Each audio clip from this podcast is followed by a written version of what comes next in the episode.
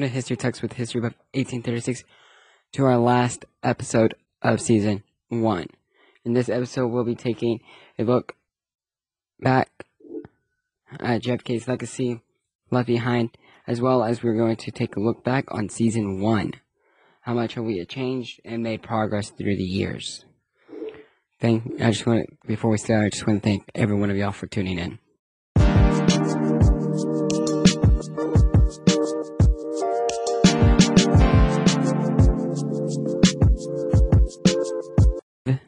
Grief for Kennedy about a, is about a symbol for the American innocence. There was a sense of loss and stolen legacy that multiple people felt following the assassination of JFK. Many others believe that he would went on he would go on to win the election of 1964 and later handing that down to his brother Bobby Kennedy, sorry, aka RFK. then there are those who find the grief appalling, those who are the same people who often try to debunk JFK conspiracies, excluding me. The time of history is a minor one, that the next president would react to the force of com- Cuban and communism as a whole the same way JFK had reacted.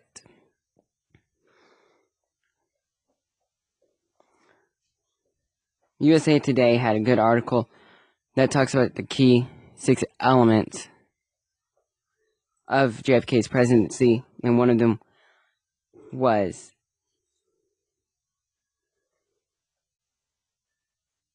one of his was his idealism. He JFK shaped the somewhat two million post World War II generation, embodying them to step up to serve in public service. When he was in the rotunda at the Capitol, millions of people lined the streets to pay their respects. So that's kind of what I have for the JFK legacy. There's a whole lot on the internet of JFK's legacy, and I didn't want to drag it out, make it repeating, repeating, and repeating. So, if you want to dig into JFK's legacy, please do. Just search JFK's legacy. There's millions of things. You can even go onto the Sixth Floor Museum's webpage and read their guest book of people sharing their memories of their experiences there and their experiences they had with JFK and stuff like that.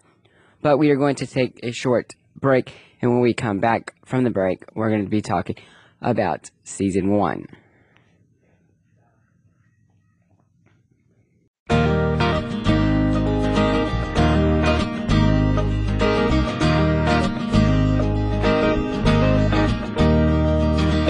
Welcome back for season one. We covered the assassination of JFK and the benefit and the investigation and those conspiracy theories following that.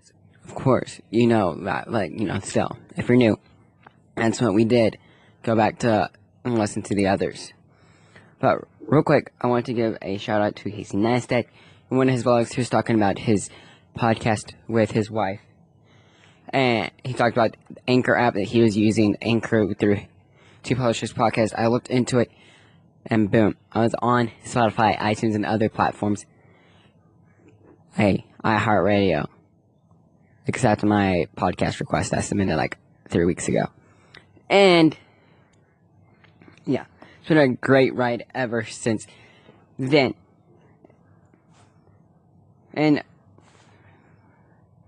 in episode one, said episode one recorded way before I found out I about Anchor and sound quality is trash.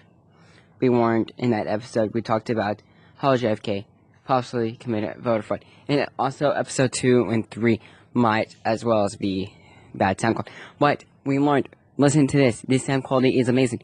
We have video podcasts now with a good green, somewhat good green screening and stuff like that. I know this episode is very short, kind of sorry about that, but I'm I want attention spans to be good. I want people to, to listen from beginning to end of the podcast Sorry about my brother making noises in the background.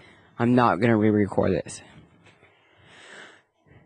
But yeah, I didn't want to make this so drawn up that people aren't going to drop off in the middle of the podcast. So, if you want to look through JFK's legacy, like I said in the beginning, please do. It's wonderful. I did it. It was really cool. I just didn't want to make a 10 minute video of people. It's going to be a little repeating. So, without further ado, peace.